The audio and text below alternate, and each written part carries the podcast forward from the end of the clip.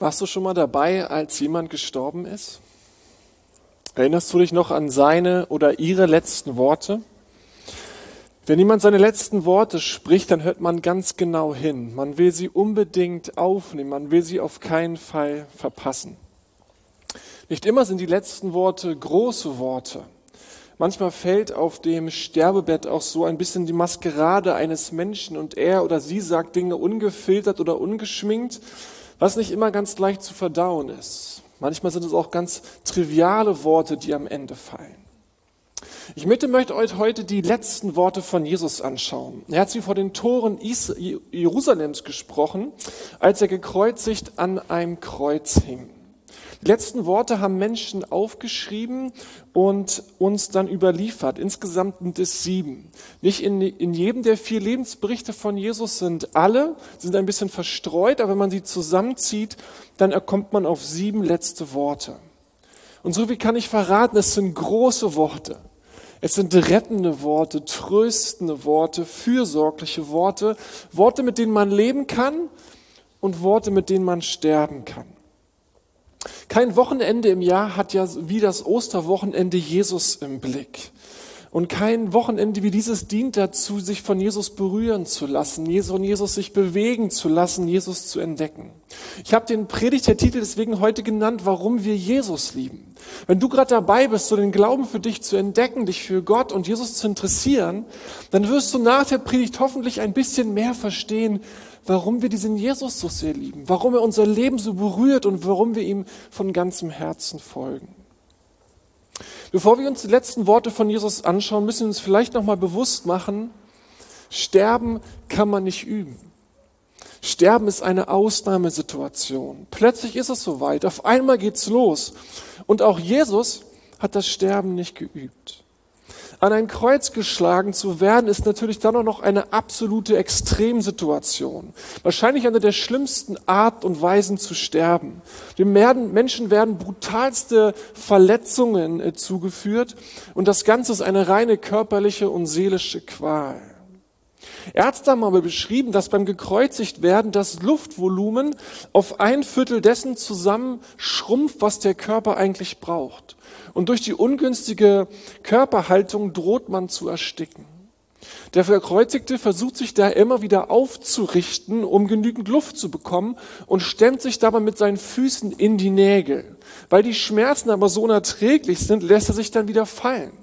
Der Sterbende also bewegt sich auf und ab, verliert dabei immer mehr Blut und das Fieber steigt. Wenn die Henker es gnädig mit dir meinten, dann haben sie dir die Beine gebrochen. Dann konnte man sich nicht mehr aufrichten und erstickte in wenigen Minuten. Bei Jesus kommt jetzt aber noch etwas weiteres hinzu. Jesus stirbt getrennt von seinem Vater im Himmel. Er stirbt ohne irgendeine Form von tröstender Gottesnähe.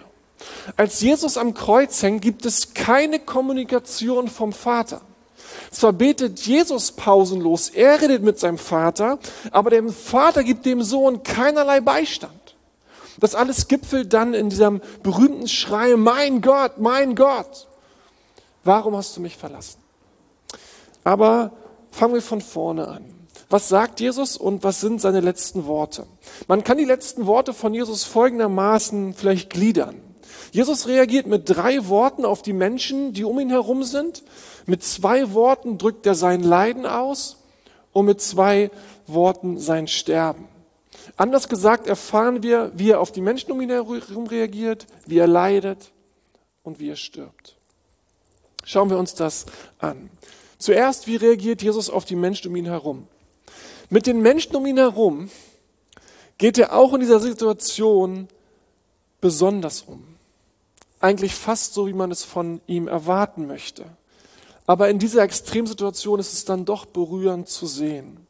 Denn wenn man körperliche Schmerzen erleidet, wenn man stirbt, dann zeigt sich ja das wahre Gesicht. Dann zeigt sich wirklich, was in einem wohnt und was da auch in einem zu finden ist. Wir kennen das auch aus unserem eigenen Leben. Wenn man ordentlich im Stress hat, Stress hat und im Stress ist, dann wird man nicht immer so sonderlich genießbar. Aber wenn dann auch noch Schmerzen hinzukommen oder man richtig krank wird, dann kann das schon die Beziehung um einen herum ganz schön belasten.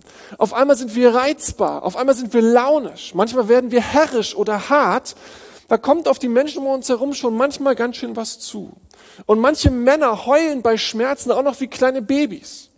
Ich verrate dir aber nicht, woher ich das weiß. Unter Not und unter Stress zeigt sich unser wahres Wesen. Was da durchkommt, sind wirklich wir, 100 Prozent ungeschminkt. Deswegen ist die Frage auch spannend, wie Jesus in dieser Stresssituation übermüdet und völlig fertig unter größten Schmerzen mit Menschen umgeht. Wenn Jesus in den drei Jahren seines Dienstes vielleicht uns hat täuschen wollen und er doch nicht so gut und so heilig war, wie er das hat äh, uns vorweis machen wollen, hier am Kreuz, hier würden wir sein wahres Gesicht erkennen. Hier würden wir den wahren Jesus sehen. Daher, wie ist er mit den Menschen umgegangen in dieser Extremsituation? Ich will die drei Worte, die er zu den Menschen um ihn herum spricht, nochmal so sortieren. Er sagt etwas zu denen, die ihn an das Kreuz gebracht haben und die ihn foltern. Er sagt etwas zu seinen Allerliebsten und er sagt etwas zu denen, die mit ihm sterben. Was sagt er zu denen, die ihn ans Kreuz gebracht haben, die ihn foltern? Lukas berichtet Folgendes. Mit Jesus wurden zwei Verbrecher vor die Stadt geführt, zu der Stelle, die man Schädelstätte nennt. Dort wurde Jesus ans Kreuz genagelt und mit ihm die beiden Verbrecher, der eine rechts und der andere links von ihm. Jesus betete, Vater, vergib ihnen, denn sie wissen nicht, was sie tun. Unter dem Kreuz verlosten die Soldaten seine Kleider untereinander. Neugierig stand die Menge dabei. Und die führenden Männer des Volkes, die verhöhnten Jesus. Anderen hat er geholfen. Wenn er wirklich Christus, der von Gott gesandte Befreier ist, dann soll er sich doch jetzt selber helfen. Auch die Soldaten verspotteten ihn. Sie gaben ihm Essig zu trinken und riefen ihm zu, wenn du der König der Juden bist, dann rette dich doch selbst. Wir müssen uns vorstellen, dass Jesus die furchtbarste Nacht seines Lebens hinter sich hat. Erst der innere Kampf in Gethsemane, dann die Gefangennahme der Judaskuss, dann die Verhöre vor dem Hohen Rat und vor Pilatus und dann die römische Geißelung. Es war nicht gesagt, dass man die römische Geißelung überlebte, aber dann trägt Jesus auch noch sein Holzkreuz durch Jerusalem und hoch nach Golgatha. Und da hängt er dann am Ende, völlig fix und fertig. Er wird verspottet, ihm werden Schmerzen zugefügt und er wird gehässig verhöhnt. Wir können uns vorstellen, was das mit einem macht, wenn das absichtlich passiert. Wenn die Leute das feiern, was sie da gerade mit dir anstellen. Ey, das geht nicht. Und es ist klar, wenn es jetzt ein wahres oder ein anderes Gesicht Jesus geben würde, als das, was wir kennen, jetzt würden wir es sehen. Jetzt würde es zum Vorschein kommen. Jetzt ist er voll er selbst, kein Schauspiel, kein Geschminke. Jetzt ist er, wer er ist. Und was ist das wahre Gesicht von Jesu? Jesus macht sich darüber Gedanken, wie diese Männer vor dem Gericht bestehen werden. Er macht sich darüber Gedanken, dass sie dafür bezahlen werden, dass sie hier ihren Schöpfer kreuzigen. Und weil er das nicht will, macht er sich zum Fürsprecher für sie. Das erste der letzten Worte, das er sagt, ist, Vater, vergib ihn, denn sie wissen nicht, was sie tun. Selbst in dieser Lage denkt er sich in die Menschen hinein, die ihm richtig Gewalt antun. Jesus will nicht, dass das, was sie hier tun, sie von Gott trennt. Er kämpft bis zum Schluss um das Heil der Menschen, dass sie nicht verloren gehen. Er kämpft bis zum Schluss um ihre Ewigkeit. Jesus vergibt bis zur letzten Sekunde. Und das ist unglaublich tröstend, weil es ist das wahre Gesicht Jesu. Er vergibt bis zur letzten Sekunde.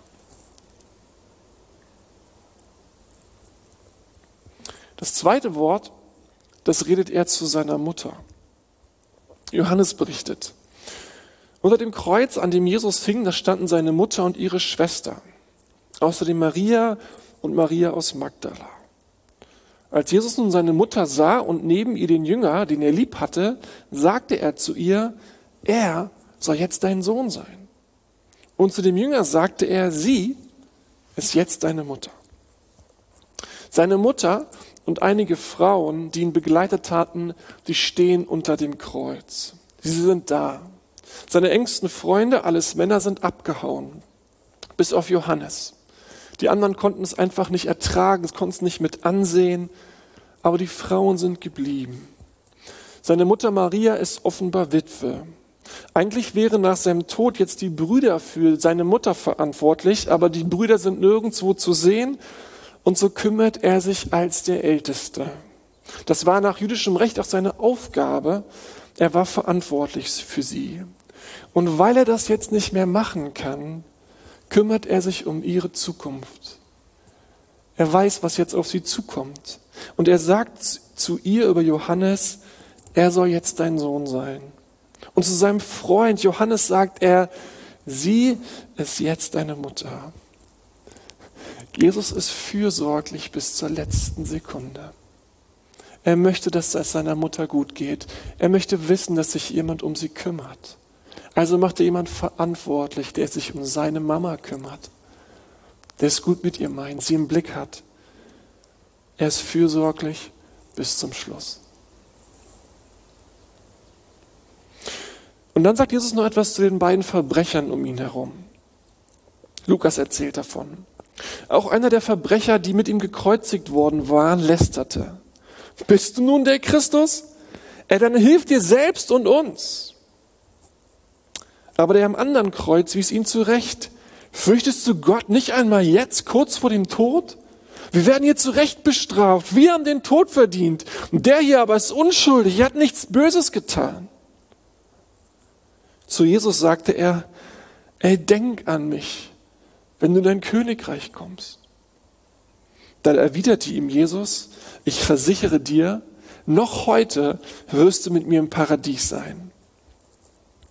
Bei den beiden Verbrechern zeigt sich, was wir bei Jesus nicht gesehen haben, nämlich was passiert, wenn, wenn Schmerz in unser Leben tritt und was Leiden auslösen kann, welche Wut aus Schmerz herauskommt, welcher Hass da in einem mächtig wird. Und immer mehr wächst ihre Wut auf den Mann, der da so zwischen ihnen hängt. Und sie fluchen und schimpfen. Sie klagen die Priester an. Sie klagen die, die sie zum Tode verurteilt haben. Aber irgendwann greifen sie den Spott der Priester auf und sagen auch zu Jesus, ey, du hast anderen geholfen, ey, dann helf dir doch selber und helf uns auch. Du willst der Messias sein, ey. Und du bist nicht von der Lage, hier vom Kreuz herunterzukommen. All das nehmen sie auf und sagen, Jesus, du Großmaul, hilf dir doch, wenn du es kannst. Und hilf uns auch. Mach etwas. Aber dann passiert bei einem der Verbrecher etwas. Vielleicht beobachtet er Jesus genauer, er nimmt seine Fürsorge wahr, er nimmt ihn wahr, wie er ist.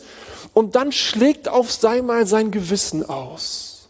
Auf einmal meldet sich etwas, was vielleicht schon ewig verborgen gewesen ist. Und er ermahnt den anderen Verbrecher, hast du keine Furcht vor Gott? Der ist unschuldig. Wir hängen hier zurecht, aber der doch nicht. Und dann kommt eine Glaubensaussage, die ist so schlicht, die ist so einfach und auch irgendwie zu Herzen gehend. Jesus, erinnere dich an mich, wenn du in dein Reich kommst. Der Verbrecher erkennt an, wo immer er landet, in der Ewigkeit, im Totenreich, sonst wo, Jesus wird da der Herr sein. Jesus hat dort das Sagen. Er ist der König, was immer da auch kommt. Und diese schlichte, diese simple, diese einfache Aussage reicht Jesus, dass er sagt, ich versichere dir, noch heute wirst du mit mir im Paradies sein. Jesus sagt ihm, du bist gerettet. Du bist gerettet. Egal wer du bist und was du getan hast, du wirst ein Bewohner des Paradieses sein. Wir werden Seite an Seite in das Reich Gottes eintreten. Du gehst mit mir direkt hier vom Kreuz in die Gegenwart Gottes. Wisst ihr, Jesus rettet noch am Kreuz. Er rettet noch Menschen in den letzten Sekunden seines Lebens. Und was für ein Trost, dass es so leicht ist, gerettet zu werden, dass so ein kleiner Glaube reicht, dass so ein verkommener Mensch gerettet wird. Es ist ja schon fast verwunderlich, dass Jesus überhaupt auf die Bitte einsteigt. Herr, denk an mich. Das ist nicht viel, das ist ganz wenig, aber Gott macht so viel daraus. Er hätte ihm auch drohen können. Ey, warte nur, bis du in mein Reich kommst. Dir wird das Lachen noch vergehen. Und das wäre nicht falsch gewesen. Aber er macht es nicht. Er rettet. Er vergibt. Er kümmert sich. Und wenn er das als Sterbender getan hat, wie viel mehr macht er das als Lebender im Himmel, in der Herrlichkeit? Ey, was für ein Trost.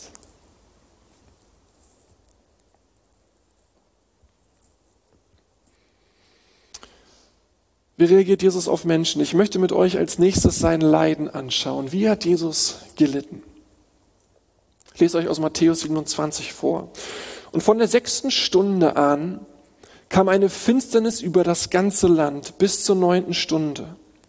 Und um die neunte Stunde schrie Jesu laut, Eli, Eli, lama asaftani. Das heißt, mein Gott, mein Gott, warum hast du mich verlassen? Um zwölf Uhr mittags bricht plötzlich eine Finsternis über das ganze Land herein. Es wird dunkel. Und drei Stunden bis 15 Uhr, bis Jesus stirbt, wird es stockduster. Und in dieser Zeit leidet Jesus. Denn jetzt wendet sich Gott von seinem Sohn ab, der jetzt die Sünde der Welt trägt. Jetzt ist es soweit, jetzt trägt er sie und es wird die schwerste Zeit für Jesus überhaupt. Weißt du, die Übernahme unserer Schuld, die Übernahme unserer Sünde ist kein Rollenspiel, ist kein nur so tun als ob, sondern ist eine Tatsache von ganz fürchterlicher Konsequenz. Wenn jemand sündigt, egal wer er ist und wie er heißt, dann liegt der ganze Zorn Gottes auf ihm. Jesus hat nicht gesündigt, aber er hat die Sünde in einer Art und Weise auf sich genommen, dass Paulus in 2. Korinther 5,31 sagen konnte, der, der die Sünde nicht kannte, der wurde für uns zur Sünde gemacht an diesem Punkt der Weltgeschichte, Karfreitag von 9 Uhr morgens bis 15 Uhr nachmittags, legt Gott alle Sünde der Welt auf einen Punkt, an einen Ort, auf eine Person. Ist Jesus schuldig aller Dinge, die jemals verbrochen worden sind und die noch verbrochen werden? Der Zorn Gottes in aller Fülle liegt auf ihm. Alle Sünde der Welt, alle Grausamkeiten, alle Unreinheit, aller Fluch ballt sich auf Golgatha zusammen. Wir haben ja alle irgendwie eine besondere Abscheu vor Sünden. Manchmal denken wir an unsere eigenen Sünden und wir werden noch rot dabei. Oder manchmal lesen wir von schrecklichen Dingen, die passieren und sagen, ey, wie konnte das passieren? Wie konnte der das nur tun? Was geht da ab? Wie grauenvoll, wie böse, wie schlecht? All diese Verbrechen, all diese Untaten liegen auf Jesus und er wird zur Sünde gemacht. Auch die Dunkelheit bestimmter Stunden, unsere Niedergeschlagenheit, die Einsamkeit, unsere Zweifel, unser Misstrauen, auch unsere ganze Rebellion oder unsere wenig, wenig große Freude, ihn anzubieten, all das ballt sich auf Christus. Er nimmt sie auf sich und er durchlebt jede einzelne. Und deswegen die Finsternis. Gott wendet sich ab. Wo solche Finsternis ist, da kann er nicht sein. Denn er ist das genaue Gegenteil. Und so bricht es dann irgendwann aus Jesus heraus. Und er ruft auf Hebräisch, seiner Muttersprache, Eli, Eli, Lama, Asaftani. Mein Gott, mein Gott, warum hast du mich verlassen? Und das ist tatsächlich das, was Jesus empfindet hier. Das ist kein Schauspiel. Gott ist in dem Moment nicht da. Der Vater ist für den Sohn nicht da. Er ist Jesus nicht nah. Es gibt keinerlei Gottesnähe, weil er wird gerichtet, er trägt die Strafe und das heißt körperlicher Tod und es das heißt geistlicher Tod.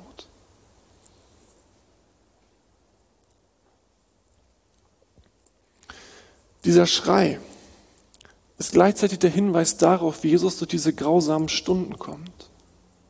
Er betet sich durch diese schwere Zeit. Jesus betet hier einen Bibeltext. Besser könnte man sagen, er klagt einen Bibeltext.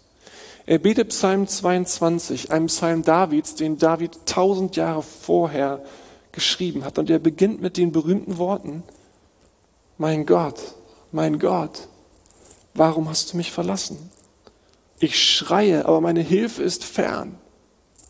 Mein Gott, des Tages rufe ich, doch du antwortest nicht.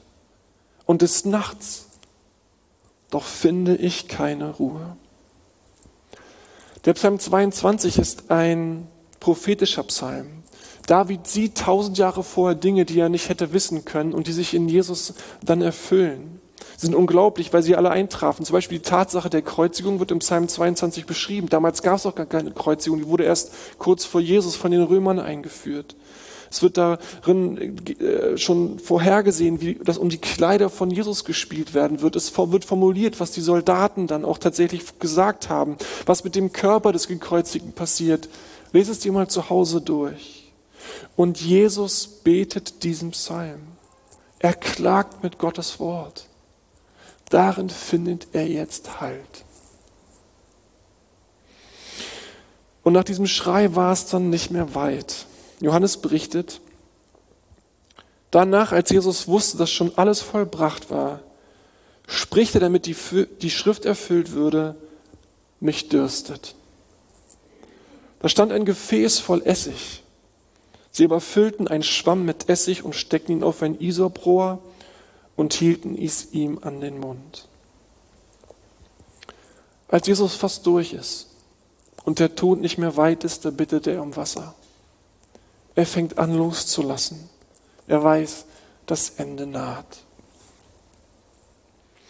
Vielleicht ist es aber nochmal wichtig zu betonen, dass nicht das grausame Sterben das Krasse an dem Tod von Jesu ist, so brutal und grausam es auch war. Viel grausamer waren die seelisch-geistlichen Leiden, die Jesus hier durchlitten hat. Das war grenzenlos. Wisst ihr, nie wieder ist ein Mensch verlorener gewesen als Jesus in diesen Stunden. Nie wieder ist ein Mensch Gott ferner gewesen als in diesen Stunden. Nie wieder ist ein, Gott, ein Mensch einsamer gewesen, als Jesus es an dem Punkt der Geschichte dort war. Deswegen ist dieser Aufruf, mein Gott, mein Gott, warum hast du mich verlassen, auch der Gipfel des Leidens. Das ist der Gipfel der Kreuzigung. weißt du, was das für uns gleichzeitig bedeutet? Niemand von uns ist mehr so verloren, muss mehr so verloren sein wie Jesus. Niemand von uns muss mehr rufen, mein Gott, mein Gott, warum hast du mich verlassen? Denn für keinen von uns ist dieser Satz wahr. Für niemanden. Gott verlässt niemanden, weil er Jesus verlassen hat. Gott verlässt niemanden, weil er Jesus verlassen hat. Gott verlässt dich nicht, weil er Jesus verlassen hat. Gott verlässt mich nicht weil er Jesus verlassen hat. In diese Tiefe müssen wir nicht mehr. In diese Tiefe kommen wir nicht mehr. Wir brauchen sie nicht mehr. Weil Jesus hat es erlitten und hat es ertragen und er ist bei uns, egal was ist.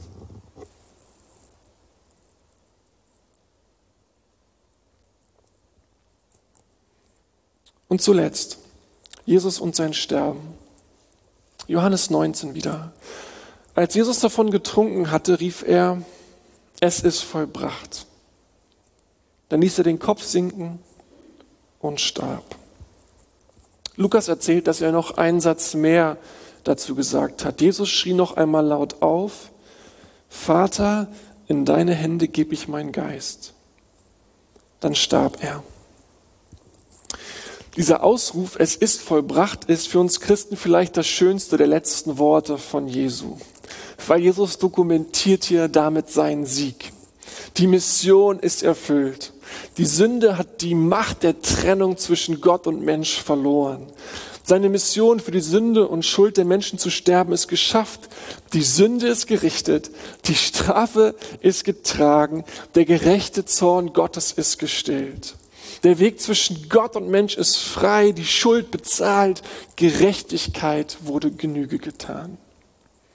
Und deswegen kann jeder Christ mit diesen Worten leben und er kann auch mit diesen Worten sterben. Denn es ist vollbracht. Es ist vollbracht. Vollbracht bedeutet, dass ich nicht mehr ringen muss um meine Erlösung. Vollbracht heißt, ich muss sie mir nicht erarbeiten, ich muss sie nicht irgendwie versuchen, irgendwie zu kriegen. Es ist vollbracht. Es ist durch. Es steht. Wenn das Gericht kommt, werde ich auf Jesus zeigen und sagen, dass er für meine Sünden bezahlt hat. Und der Richter wird sagen, stimmt, es ist bezahlt. Sei frei und zieh fröhlich ein in das Himmelreich.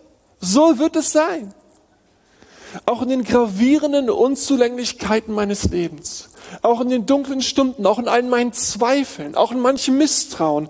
Jesus hat es durchkämpft. Es ist vollbracht. Bevor Jesus endgültig stirbt, ruft er seine allerletzten Worte. Vater, in deine Hände gebe ich meinen Geist. Dieser Vers ist das Nachtgebet eines jeden gläubigen Juden. Viele gläubige Juden beten Abend für Abend Psalm 31, Vers 6. In deine Hände befehle ich mein Geist. Du hast mich erlöst, Herr, du treuer Gott. Wie ein Kind, das jetzt die Augen zumacht und schlafen geht, übergibt sich Jesus in die Hände seines Vaters. Er weiß, jetzt kommt die Zeit des Schlafens. Und was da genau passiert zwischen Karfreitag und Ostern, wissen wir nicht ganz genau. Ich weiß nicht, wie es dir geht, aber ich finde diese letzten sieben Worte von Jesus unglaublich bewegend natürlich auch erschreckend und aufwühlend, aber auch so tief dankbar machend für das, wer Jesus ist und was er getan hat. Wie aufopfernd und kämpferisch, bis zum Schluss durchhaltend, nicht nachgebend, er willig war, mich zu retten, mein Heil zu erkämpfen, um mich für die Ewigkeit, ja, zu haben. Er schenkt mir das Heil. Und gleichzeitig kämpft er mit allem Schmerz und an allem Kampf immer noch vergebend seinen Feinden gegenüber, sich kümmernd um seine Allerliebsten und Gott die Treue haltend. Vor so einem Gott beuge ich gerne meine Knie. So einen Gott kann ich lieben. So einen Gott möchte ich anbeten. Und mit solchen Worten kann ich leben und mit solchen Worten kann ich sterben. Was immer du brauchst an Worten der Rettung für die Schuld deines Lebens, was immer du brauchst an Worte von Heilung deiner zerschundenen Seele, was immer du an Hoffnung brauchst fürs Leben und Sterben, hier findest du die Worte. Hier sind die Worte Jesu, ausreichend fürs Leben und fürs Sterben. Amen. Thank you.